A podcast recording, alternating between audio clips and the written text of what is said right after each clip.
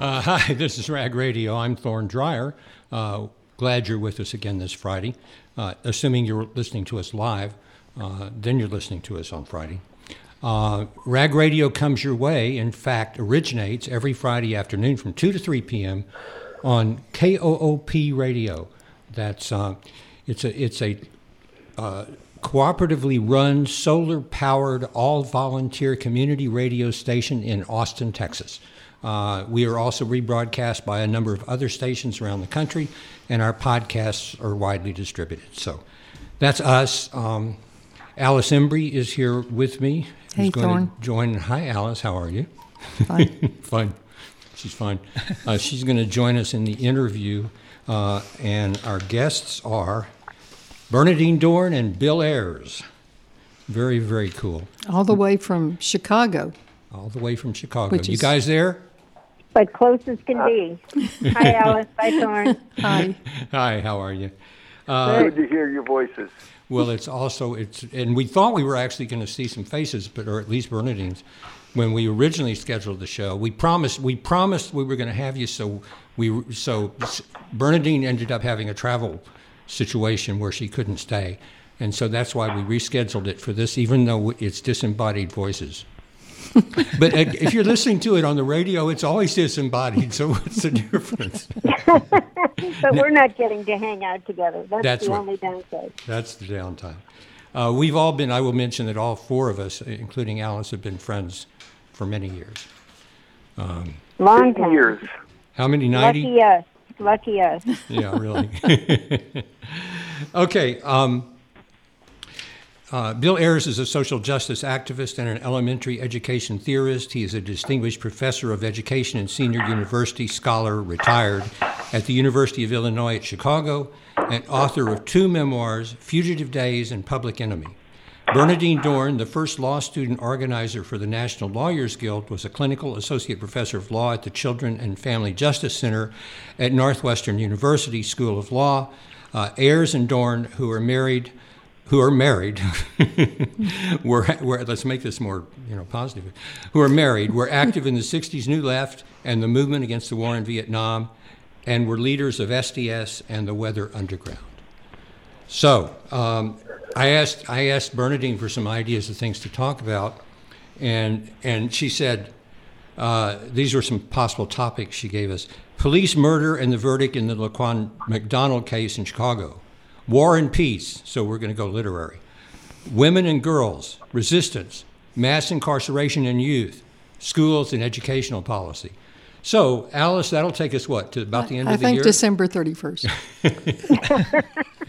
So obviously, we, we won't be able to, to, I don't think, address all of those things in, in depth because we all like Well, to. you know that's a that's a good list she gave you, but it's uh also a pointer to the fact that every issue links to every other issue, and that's something that we who've been involved in trying to build social movements have believed for a long, long time. You sound like an organizer. Exactly.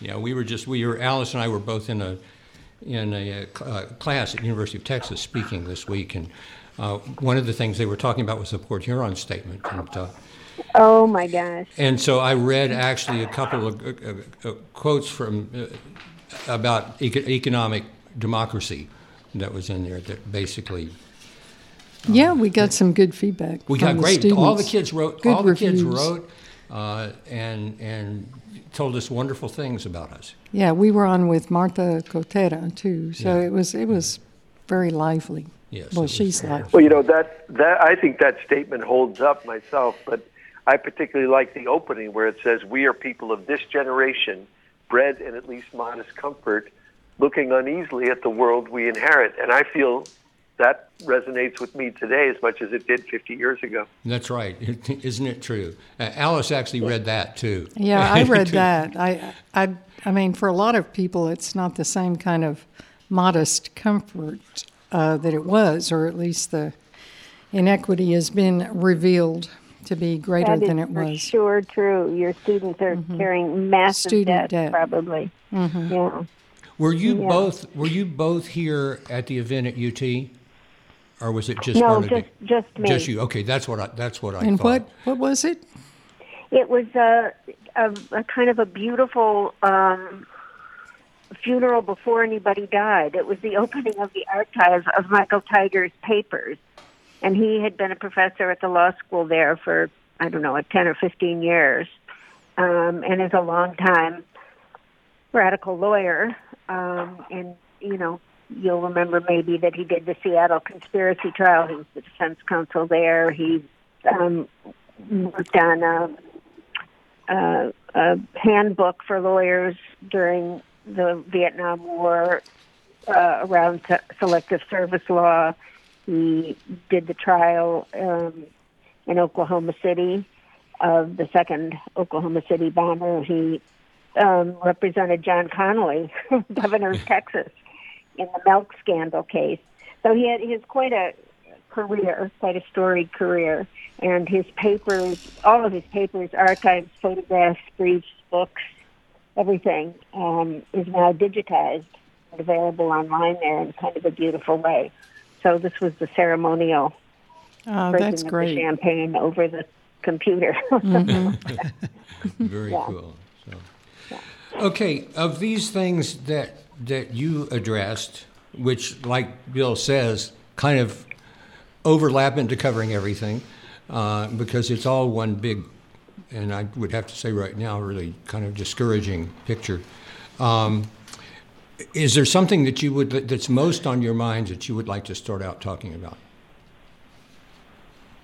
Well, we're in different parts of the house here, so we can't even signal to each other. I, I, I thought your listeners would be interested in the jury verdict last week in the trial of Jason Van Dyke, who's the Chicago police officer, the white Chicago police officer, who pulled up at the last minute in midnight in the West Side neighborhood and fired 16 shots into the body of a African American teenager named Laquan McDonald.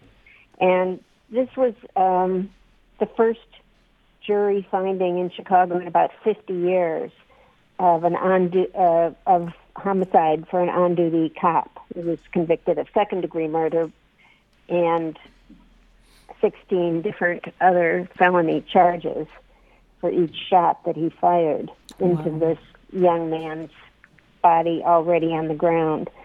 Um, and you know, it, it, it the Black Lives Matter movement here has been used the slogan 16 shots and a cover up for the last three and a half years since it was reve- since this, this video was revealed. It was originally the cover up is that the video was suppressed so that our mayor Rahm Emanuel could get reelected, and um, the family was paid an amount that the city council approved.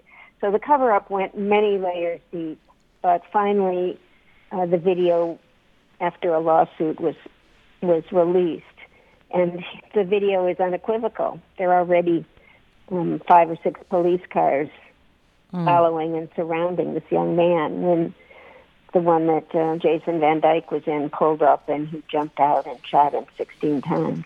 So it, it's a it's a historic event here in Chicago, really. And I think if there hadn't been a movement Right. focused on this case, it would have never come to trial. It, It- would have never been indicted. It might not have ever come to light. That's exactly right. I mean, the plan was to pay off the family and suppress the video, and um, you know, because it uh, did come out eventually, and because there was a movement constantly raising these issues, uh, uh, finally, um, both the video was released, and then after that, agitation for having tried. It was kind of a complicated thing to me to watch a police officer be tried in a criminal court because prosecutor is the one on our side. We all, and we don't even believe in prison, so what do we want out of this? But I think in this case it was a, a jury who listened for a week and a half, two weeks to the evidence and was really um, very, very clear. Six of them chose to be interviewed afterwards. And lots of people, I, I attended three different times to watch it. Um, and trials, as you both know, can be really boring and horrible. but in this case, um, I think the, Jason, the police officer and his lawyers felt concerned enough so that they put him on the stand the last day. And uh, he was terrible. You know, the usual argument I feared for my life made no sense in this context, no sense whatsoever. And so the jury didn't really take it seriously. You know, I don't know. You know, this there. It's certainly not uncommon. You know, we see the percentages of convictions for police officers uh, in in assault or, or murder cases, and they very, very, very rarely get convicted. Um, do you see? Was this a different situation, or do you see this as some kind of a turning point? Well, I'm always worried about the turning point idea. You know, the long history in Chicago of, you know, the mur- police murder of Fred Hampton and and uh, going. That's 50 years ago. So um, nobody was ever held criminally responsible for that uh, murder by the FBI and the Chicago Police Department. And you know, I I think it's a turning point because it shows what a what a ground movement, what an organizing consistent organizing movement will do. Also, our mayor is not running again. He announced the week before the trial was going to begin, um, Emanuel, that he wouldn't run for mayor for reelection. So, uh, you know, I guess those are those are those there's something to think about. it's you know it's you so know, I little would say, late I would that it's say, hard to feel victorious about it. Yeah, Bill. I would say it remains to be seen if it's a turning point. For sure, Bernardine's point about this has never happened before. I mean, 50 years ago, a cop was tried. He had killed a white person. But this is the first time in history that an African American victim of police assault and murder uh, was held accountable. Uh, this was In a victory Chicago. for this In, in Chicago. in Chicago. Right. Yeah, and this was a huge turning point uh, in Chicago, and as Bernardine said, a great victory for the for the social movement, for Black Lives Matter, for Undocumented and Unafraid, for hashtag No Cop Academy. Two other sh- quick points. One is the story of Laquan McDonald is a story of the failure of this city to serve the needs of its youth, and so the failure of the schools, the failures of the mental health system, the failures of every kind of social system that should have held this kid up actually put him in jeopardy, and then the occupying militarized police shot him down. This is a story that when you first saw it, it was one of those stories where you just turned the page. It's a familiar story. In fact, if you watched the news that night or the next night, what you would have seen on television was a cop fearing for his life. This kid was approaching him with a weapon and so on and so on.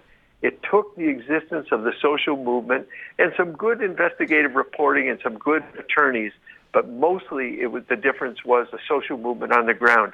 Will it be a turning point? The people in Black Lives Matter certainly hope so, and they intend it to be. The other thing to point out is that Mayor Rahm Emanuel, who covered this thing up, paid the family millions of dollars, is now moved out of office. I mean, we, he's not rerunning for mayor. And the police, police chief was fired, and the state's attorney who covered it up uh, was defeated. So the Black Lives Matter people claim four victories. Emanuel's gone, McCarthy's gone, Alvarez is gone, and, and now Van Dyke has been uh, convicted. So these are good things. But the other thing to point out is that the mayor has proposed, after closing 50 schools in black and brown communities, the mayor has proposed building a $95 million police academy. And the social movement, again, has taken this on and said, that's a recipe for social suicide. We won't allow it. And there's a great campaign called hashtag No Cop Academy. Get involved in that.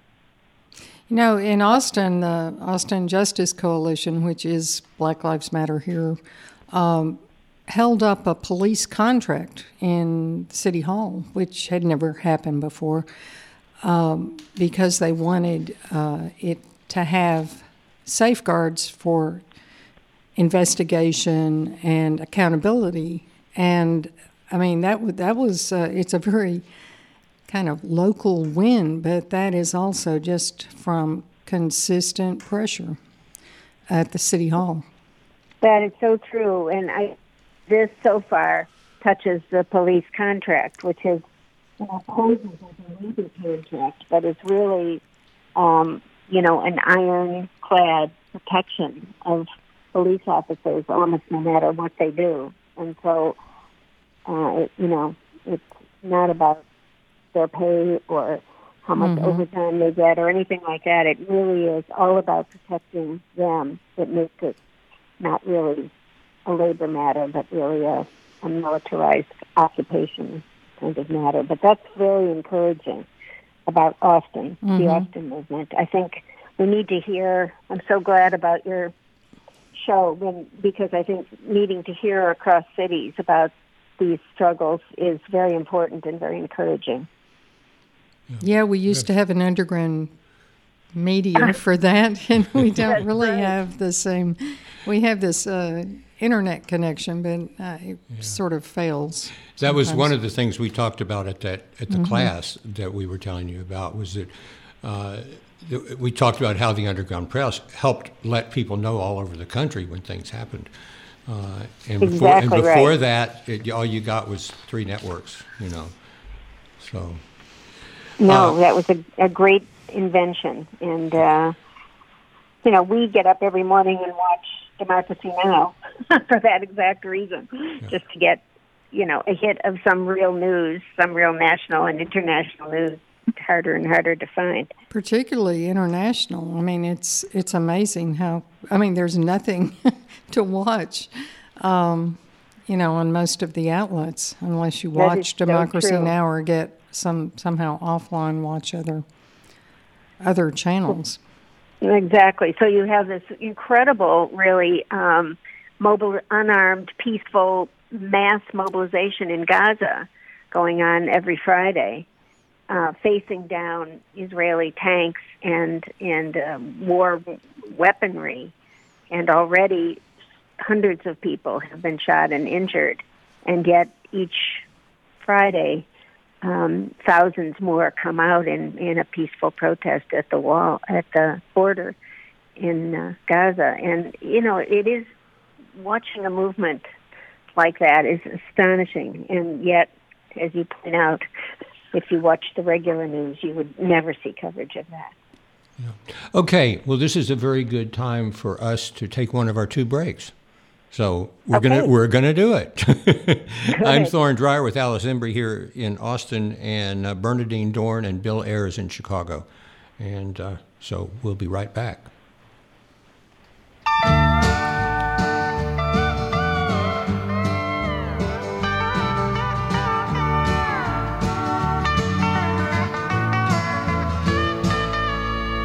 You who are on the road must have a code that you can live by, and so become yourself because the past is just a goodbye. Teach your children well their father's hell did slowly go by and feed them on your dreams. The one they picked the one you know by. Don't you ever ask them why if they told you you would cry. So just look at them and sigh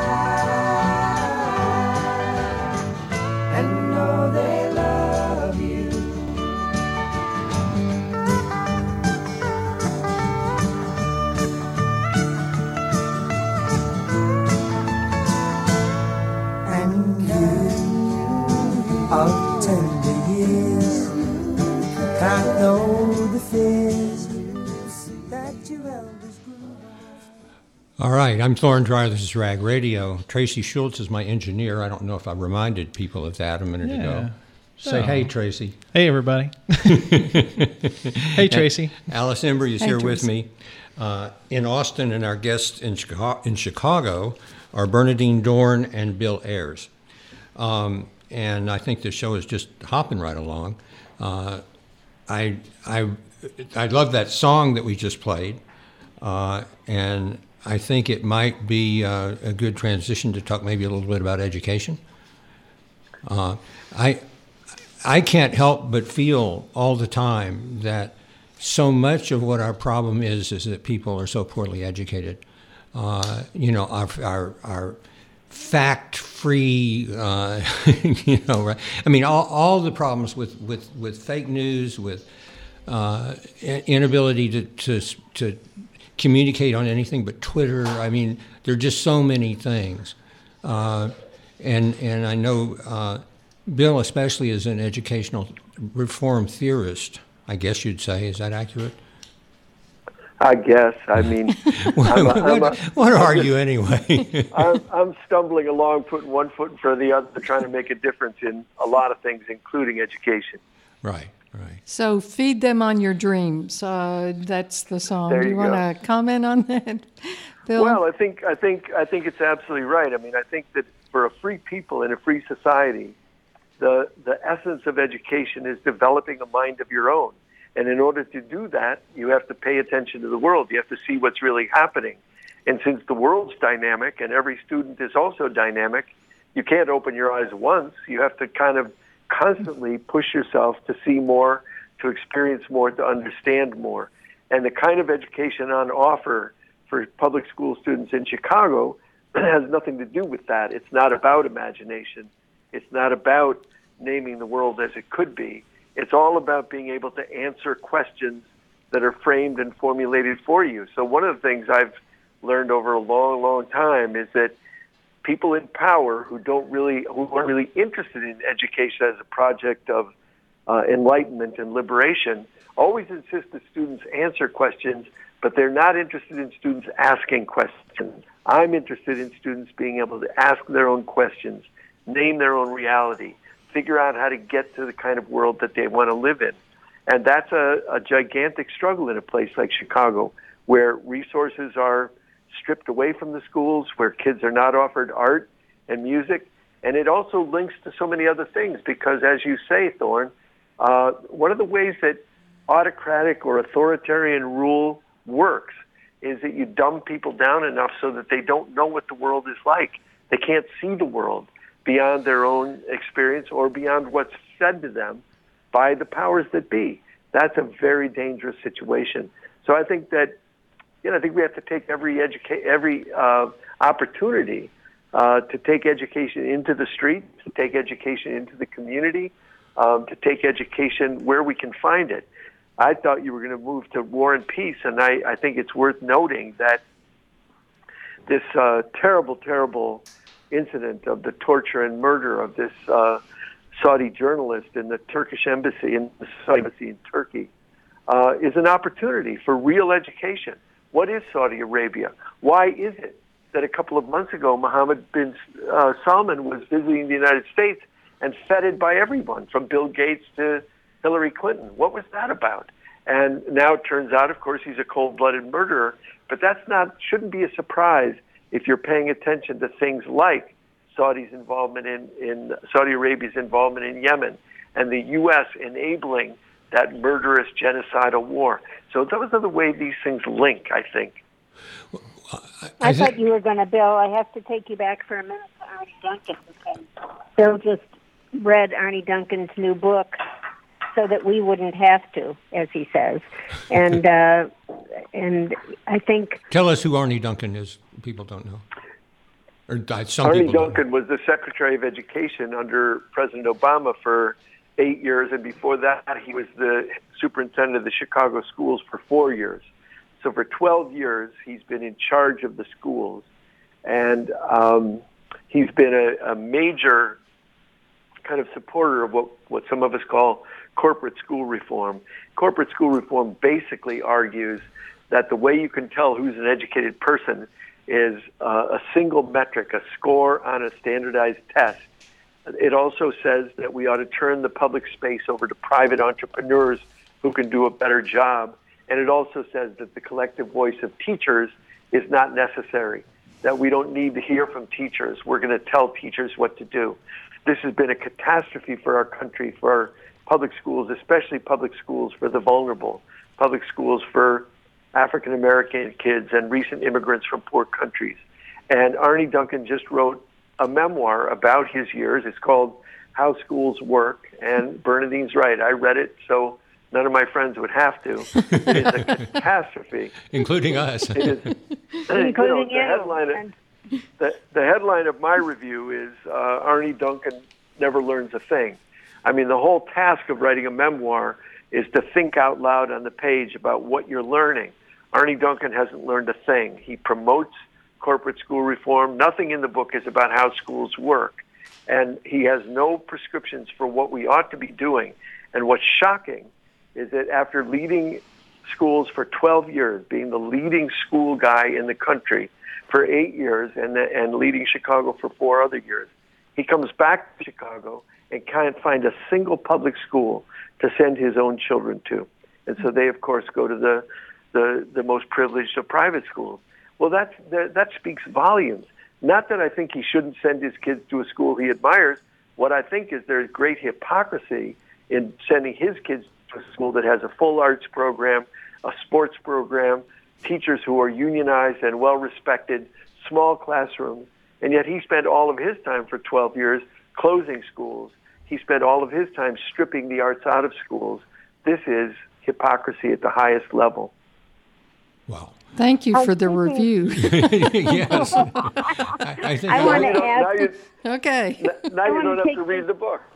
opportunity, Alice and in Thorne, to ask you about what's going on with the kidnapped children who are being sent to these tent, giant tent cities in Texas, because that's the other side of, of education. They have no education, as I understand it, no access to lawyers, um, minimum health care, and, you know, they have games and TV and movies but this is a, an ongoing tragedy, and I, I I think there's been a huge response to it, but it hasn't stopped the building of more of these, um, you know, Yeah, Alice. Alice, really for- Alice has been involved in this issue a lot. Well, she's- I mean, we're also, I'm involved with a sanctuary um, situation where we have three people in Austin living in sanctuary in churches right now who are actually kind of tired of being imprisoned in churches.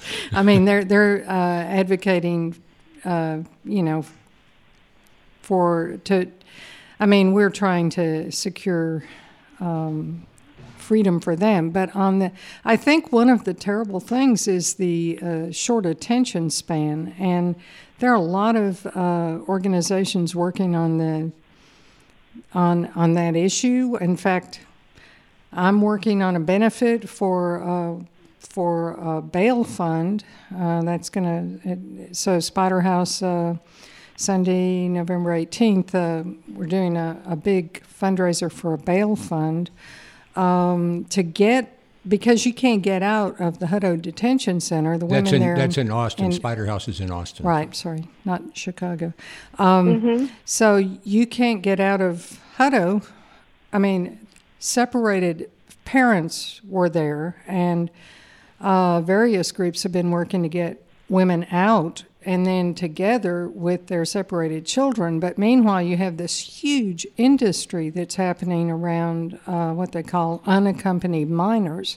Well, some of the unaccompanied were let's put it this way, recently unaccompanied because they were separated, but others had come across and they were, you know, maybe 15, 16, 17, I mean, under 18, and that's who's in these big tent cities. And then you have the, what, what do they call them, tender care, which Oh, means my uh, prisons for uh, toddlers.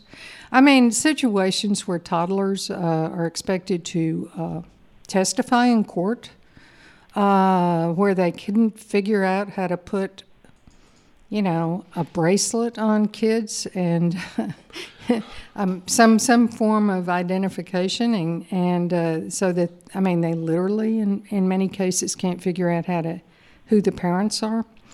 I mean, it, it's atrocious. It was criminal. It was criminal to, to criminalize asylum seekers, and then it was cruel and criminal to remove children from parents' arms.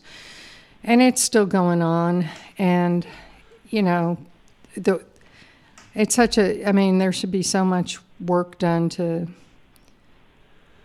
to really help. I mean, not to topple governments in Honduras, for example, but to really assist in the stabilization, economic stabilization in Central America, rather than, um, you know, after people have gone on foot for 2,000 miles and to put them in. I, I won't go on and on, but one of the horrible things is that there, I heard a woman describe this in a church on last Saturday. Cold, wet clothes from crossing the river and with her son. And when they took those from her, she thought she was going to get warm clothes, and instead they just put her in a, what they all call ice boxes. Yeah. Um, and so, th- Yeah. you know, and they're shivering there, um, you know. And in her case, she wasn't separated. She was incarcerated with her son um, at. Uh, anyway, I mean, yes, it's horrible. It's. Uh, it and a lot of resources are going toward it but again there's there's not attention on it all the time Well, when we talk about the short news span, you know, this is an area in which it certainly is the case. And, uh, uh, you know, the news cycles just, uh, just go by so fast. And there's all this concern, all this attention to these issues, there's all this concern. And then all of a sudden something else pops up and, and it goes to the bottom of the heap. So, That's quite right. Well, that's, but that's, I think cer- that that's I certainly think that, true. Go ahead, Bill. I was gonna, I, I was going going to to say, say I that's think that certainly true. what you okay one or the other come on one or the other? You go ahead. Bernardine, you you separated us. y'all can sort of stand and look go around the corner. Y'all can be in, you can be in different rooms, but you can look around the corner. But y'all are like mine, so it works. Well, it's heartbreaking. It's torture. I mean, I think what's happened to these children and to these families, Alice is right, of course. Go to the source, go back to the source, go upriver and find out why so many people are willing to risk, you know, lives and separations and family relationships by coming across. Um, but I think that uh, this decision by Trump to reconsider it again and to uh, you know pretend that we've built these beautiful new facilities for children is it's so shocking. It so shocks the conscience. It's it's um, you know the domestic version of of bombing civilians in Yemen every day, and it is really uh, outrageous. It's so bad, and I I I know that there's a lot of people working on this and and uh, trying to stop it. But I I think it's important to keep it as much in the forefront of all of our minds as we can. Okay, and Bill. Well, I was going to say, in, in terms of your point, Warren, about uh, how quickly the news cycle goes by and how fast our attention is dragged from one issue to another. And of course, Trump is the master of distraction. And so whenever you see something of huge importance, the the president is a master at saying, "Wait, whoa, look over there," and and there is a tendency to put a lot of uh, a lot of stock in that. But I feel like the the antidote to that is two things. One you mentioned earlier, which is the rag and the underground papers of, of years ago. Every social movement finds its own media, its own way to communicate that doesn't rely on the capitalists, on the ruling class, on the autocrats who run your society. You have to have alternate means of communication, alternate sources of news. That's number one. Number two, organizing, real organizing that actually gets people facing one another is an antidote to the kind of um, attention grabbing nonsense that goes on so often in the news, whether it's just distractions about fashion and consumerism or whether it's just one antic after another. Organizing and what we're seeing in Chicago that so impresses Bernardine and, and myself is that the next iteration of the centuries old struggle for black freedom has really built a network on the ground that has can claim concrete success after concrete success and they are still at it and they face one another. And like our movement you know 50 years ago this movement is a movement based on a political view that's deep and sustained they the way they like to say it is we're looking at the world through a queer, feminist, black uh, perspective, and we're making judgments based on that. But they, like us, they are in deep international solidarity. In our case, it was with the Vietnamese. In their case, it's with Palestinians and Africans. But it's the same idea that we're going to build an international movement. We're going to face one another without masks, build a real movement that has strong, strong organic connections. We're seeing it in Chicago. We are so impressed. We're so happy to be going along with it. One of the things that's been built here is a very broad coalition called Three R's, um, and it mainly involves these kind of robust, militant young organizations. But I think it's how many, Bill? Fifty different The- the organizations three in Rs are Chicago. Resist, resist, reimagine, and rebuild. Oh, I love right. it. And so they really had a 10 point program that they hammered out over a period of a year and a half of dreadful, according to everybody, meetings. but people held on to each other, and it really was a wide range of young activists um, and and artists and veterans and um, and uh, economic justice issues of housing and health care and uh, you, you know it's it's a miracle in a way. And they're, so they're they support each other's struggles. And in some ways we've seen the weaving together of um, both the the black freedom movement in Chicago and the immigrant um, undocumented and unafraid and now documented, but the immigrant communities that so characterize Chicago. And that's, you know, not ever to be taken for granted because the divide and conquer is how mayors, you know, for 50 years have, have managed to keep Chicago um, pitted against each other. So uh, we're, we're hopeful about this. And it, I think it's part of what gives um, the undocumented and unafraid movement and Black Lives Matter, and in particular, all these other organizations doing specific local work, um, uh, a sense of being more powerful than than fragmented. The And let me add one, Bernardine. Let me add one. Okay, and then we need the- to go to break. So, Okay, let me add one, which is the teachers union, radical teachers union here in Chicago, and women-led union, and it's a very exciting uh, coming together of labor and community groups, and it really is something that to behold. It's true. The Chicago Teachers Union broke the Yeah. mold of unions.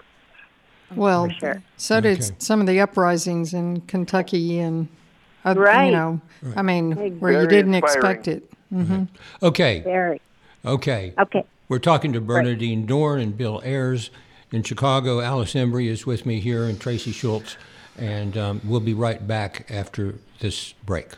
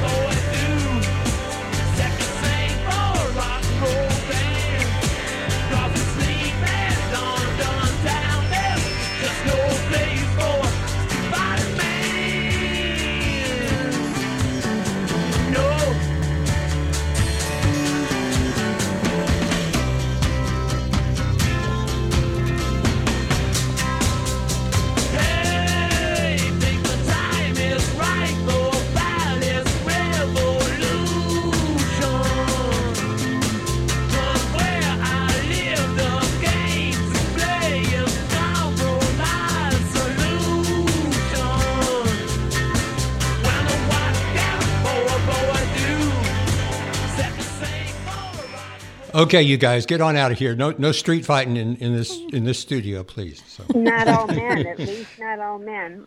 yeah, that's right. That's right. Yeah.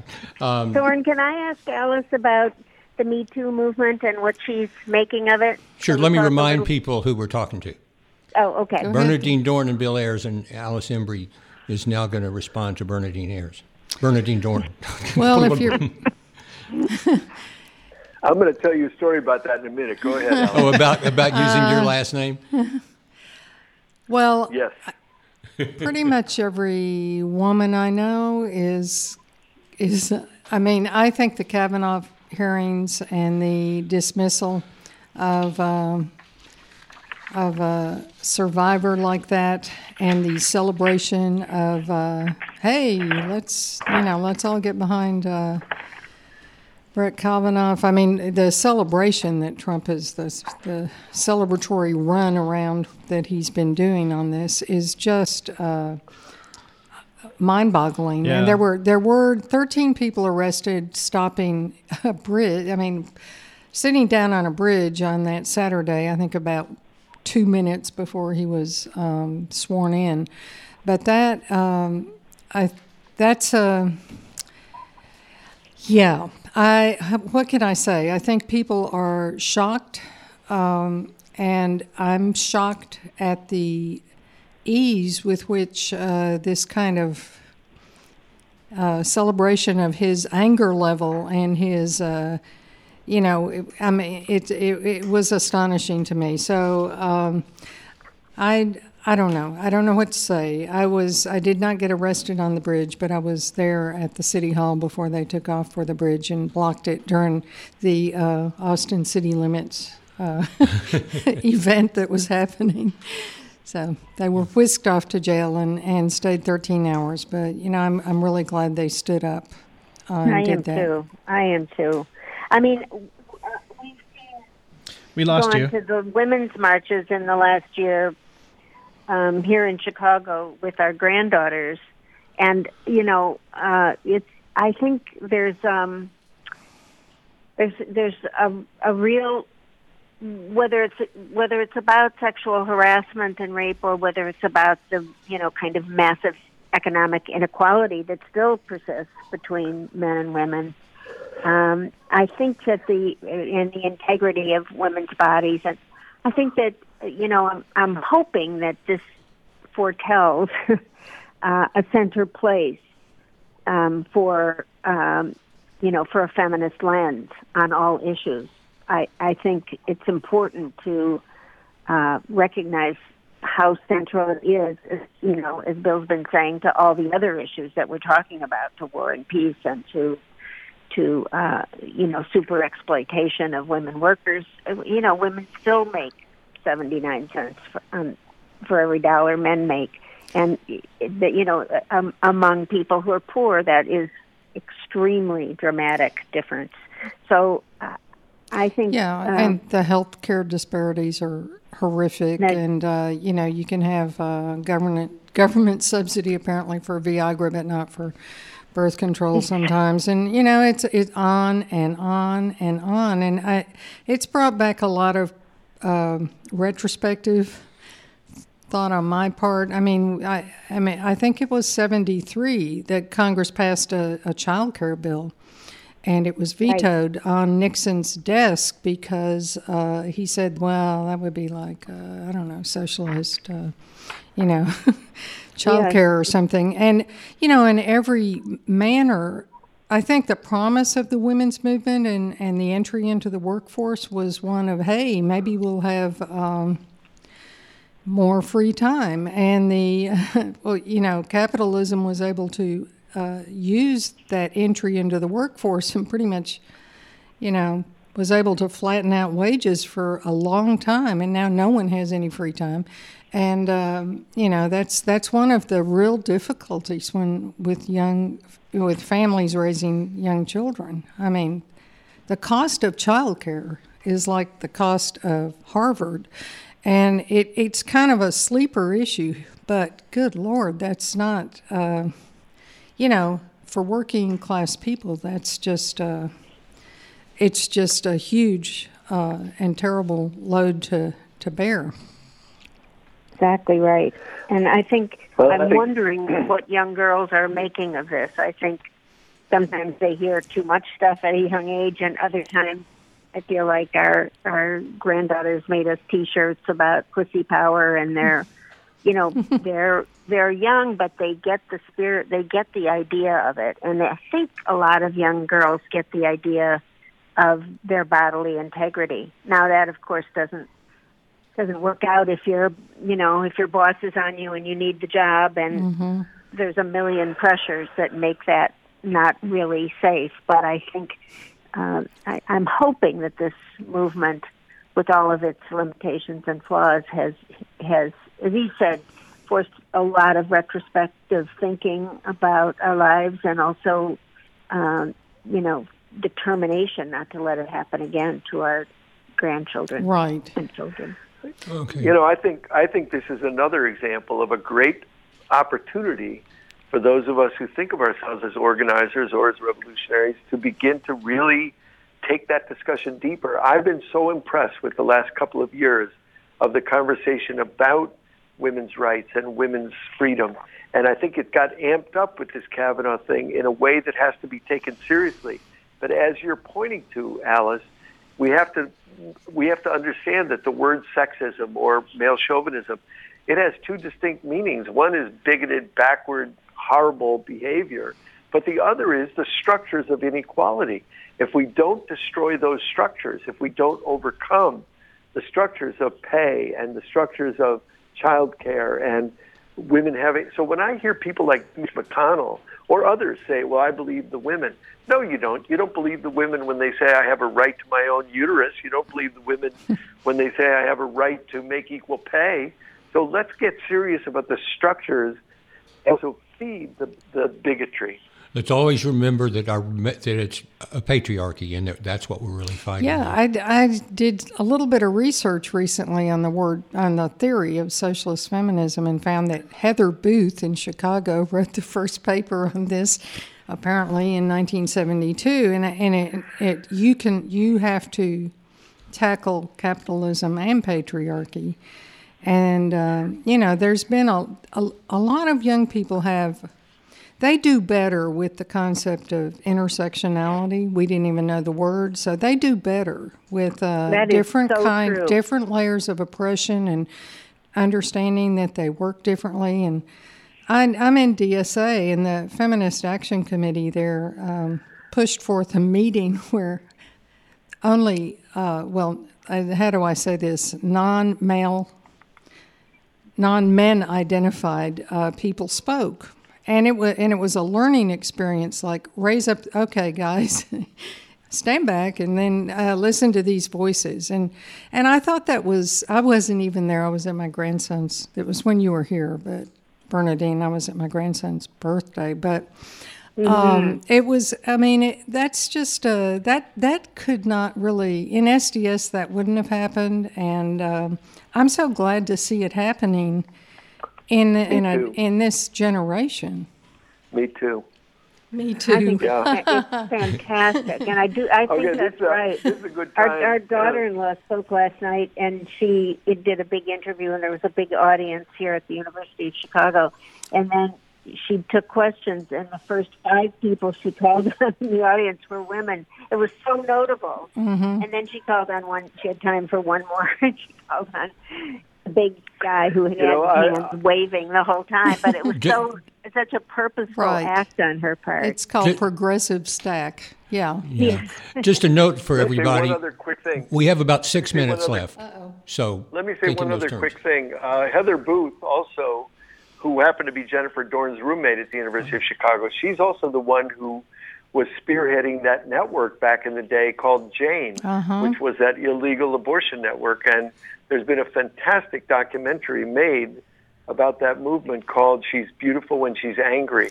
And it's a woman made documentary about the Chicago We've shown that uh, like struggle. three times in Austin because we use it as a fundraiser. I think it's a great It's a- documentary. I love it. Isn't I it love it. terrific? But It the was- other thing, sold out here when it showed. There was a line around the block. You know, and it, it really is a teachable.